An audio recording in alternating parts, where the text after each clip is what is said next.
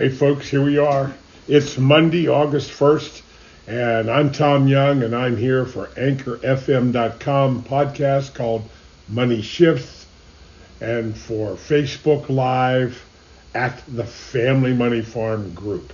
You need to join that group. There was a, an abundance, abundance of education and information there about money, about how to save money, how to avoid falling into the trap that the government is setting for us.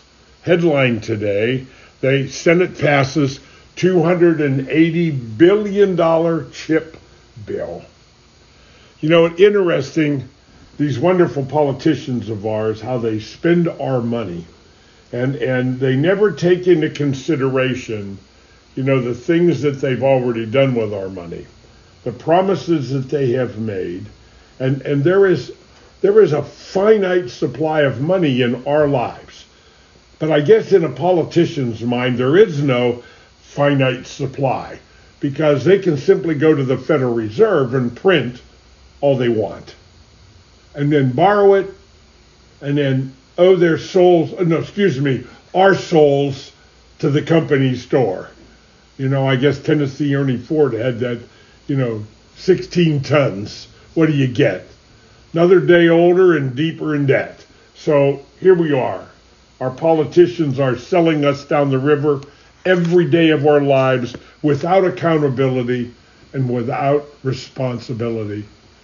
They don't make decisions in their own personal lives the same way that they make in their lives as a politician spending our money. It's, it's, it's called third party spending.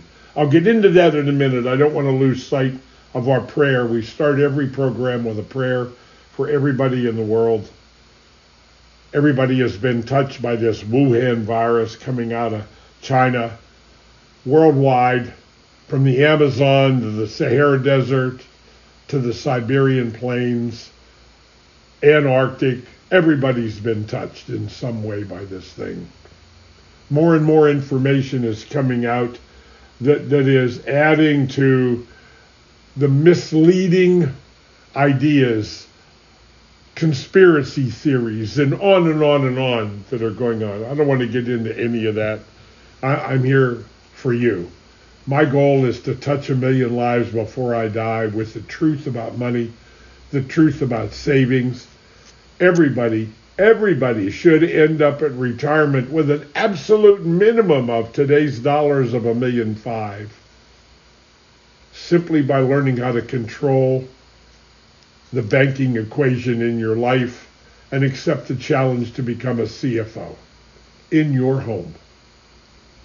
Our prayers go out for those who have lost loved ones, especially for the loved ones who have been lost and now we add to those those lost in Ukraine and Russia because of this war, action, whatever you want to call it, that continues to make the bankers rich.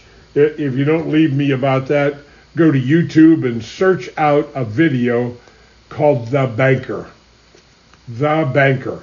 And you'll see this gentleman sitting in a chair, black curly hair, black rimmed eyeglasses, sitting in a robe, a silk robe with a book reading Huxley and listen to what he says in the next four or five minutes when you get there.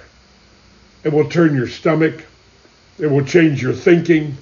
And this video has been around a long, long time. And I continue to share it with everybody that will go there and listen to it. Again, it's on YouTube. It's called The Banker.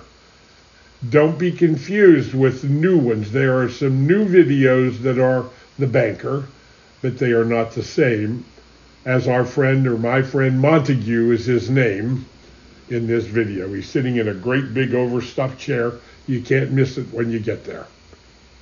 But you need to listen to that. We pray that the Lord would open his arms and gather those into his kingdom of heaven above. We pray for everybody we give thankful prayers every day, prayers of gratitude for our lives. In other words, we need to change the way we're thinking. You know, I'm reading this book uh, by Napoleon Hill, And and and I and Mr. Hill is gone. He has passed away.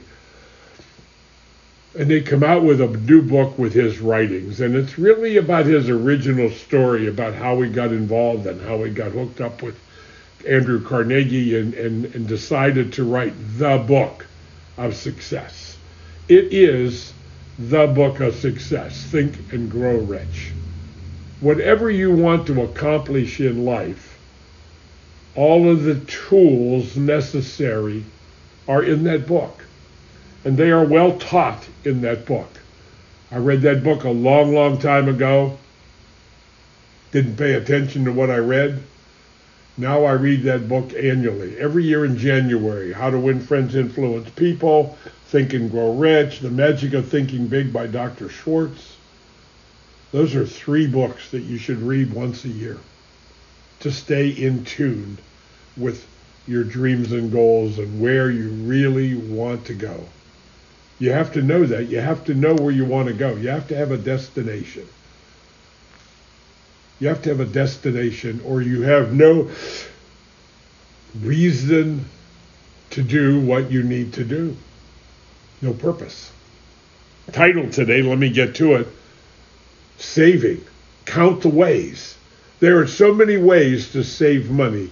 And, and we only think of, well, gee, I have to take money out of my lifestyle and save it. That's not necessarily true. Oh, yes, that's a way to save you need to accept the responsibility of paying yourself first.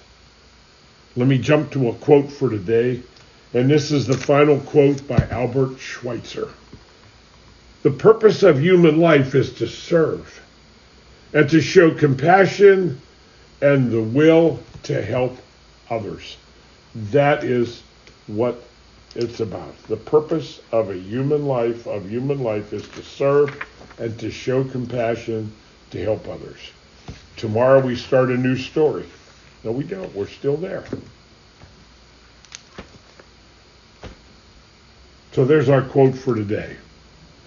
You know, th- this thing called saving is so many ways to save. And, and th- there is one thing in my book I talk about the CFO challenge. The CFO challenge is kind of unique because I believe, as I have found in my own life, that many times I will spend money unthinking, unknowing. Uh, it's just a reflex action in spending money sometimes. And I would never think of that until I actually developed and did myself the CFO challenge. Well, what's a CFO challenge? Well, you, you know, you get one of these little, you get get index cards or, or a little spiral notebook. You can get them. You get like five of them for, uh, you know, dollar fifty nine or whatever. And you carry it in your pocket with an ink pen. And every time you spend a dime, a penny, whatever it is you spend money on, write it down in that book so that at the end of 30 days, one month at a time, you can account for every nickel that passes through your hands.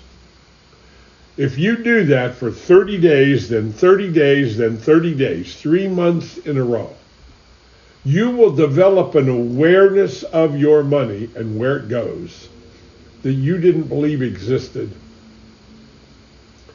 and that is the beginning of understanding and learning how to save. Because saving money isn't just putting money somewhere. Yes, it is. However, where do I find that money? See, money moves. Money is like water, as Nelson taught me. You know, everything, water starts everywhere. There's moisture in the air. It evaporates, goes into the sky, clouds, rain comes to the ground, fills the oceans, the lakes, the ponds, the creeks. Water is flowing constantly. We drink water, we pee it out. It, it's just the natural order of things, and that water is recycled. Money is exactly the same way. Money has to flow. If every day, or every week, or bi-weekly, however you get paid on payday, you go to the bank and you get your check cashed and you turn it all to cash. You take it home that day, wrap it in muslin cloth to keep it safe, put it in a plastic Ziploc bag, put it in a tin can, dig a hole, and bury it in the backyard. If everybody did that with their money, the economy would end instantaneously. Because well being, savings, money, all of that is a, is a function of motion, macroeconomic motion. Every dollar that flows in and through my life has a rippling effect to many other things in my life. If I spend money at the at the store whether it's it's Lowe's or or Kohl's or wherever it is you spend money for whatever you purchased. In that money you spent, there is profit and expense. So the store or the the the wherever it was, the unit where you spent that unit of currency as they receive the money, part of that money goes to pay their bills, light bill, electric bill, whatever, pays salaries to employees, pays dividends to stockholders, and the employees that get their paycheck or, or the stockholders that get dividends, it is now their money which they have the ability to spend. And those that got their paychecks they went home and they paid their utility bills, which paid the electric company, the gas company, whatever company, and it paid for their bills, but it also paid salary to their employees. And their employees took that money and they paid their personal bills, saved some money, put money in their 401k, or whatever they did. Do you understand that money in motion creates more money? It's just that simple. So as we look at the way we save money, so to maximize our savings and financial well-being, to have the most we can have at some future time, we have to learn how to play the macroeconomic game, as I will call it. So when I'm saving money, wherever I'm saving it, I want it to earn interest, hopefully, or it will earn dividends or capital gains or some kind of gain. But I want that money to come to me. I don't want it to sit there and compound and accumulate it because when I compound and accumulate it, it only benefits more the people that are holding my money, not me. So now I've developed this income and I'm going to use that income to help me pay some of my expenses whether it be my electric bill, the gas bill, the heating bill, car insurance, gas bill, whatever it is, and I use that money.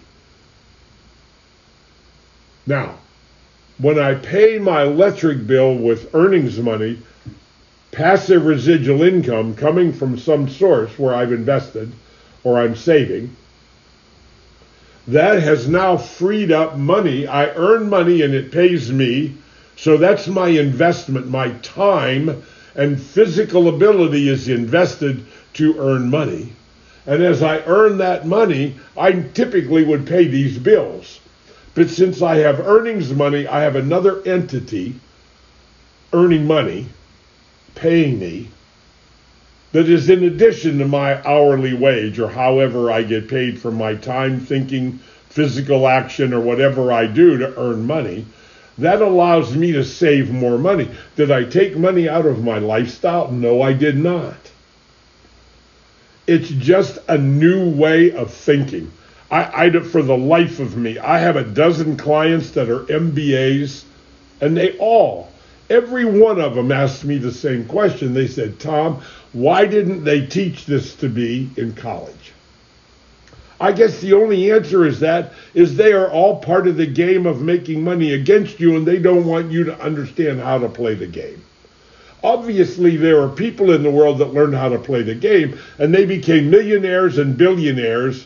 Now, the downside of that is those mega, mega rich billionaires are, are trying to take over the world, the World Economic Forum, the one world government, and, and things that they're doing, that you shouldn't own anything. You, you should simply trade your labor and we'll give you a car and you're going to give me all of your money and they're going to try to own us. That may work in some countries, but I cannot see that working in the United States of America. There are those of us out here that are referred to as patriots. And, and they are not going to own me. And they are not going to own my production. That is pure communism. And, and if you don't understand that, you need to do some research and figure it out. Because there is a, an under the ground plan, underground movement that is moving to take over the world. Don't get me wrong. I'm for you. I want to make sure that you understand how to play this game. That's really what it's about. And all of these simple little things that I teach people are just part of the puzzle. Get my book, The CFO Project, the Family Money Farm, the CFO Project. and get it. Go to CFO Project over here, right there, CFOproject.com. Put in your email address and your name, and you'll get a link. You'll get an email with a link for that book, The Family Money Farm, the CFO Project, and my newest ebook called Financial Mastery Coaching, The Blueprint. Share my story, folks. We need to have an army of people on here learning how to do this. I will continue to preach every week, two or three days a week. I'll be back here on Wednesday this week at noon. God bless you. Be safe. I pray for your health, your well being, and all the blessings of the Lord above in your life. God bless.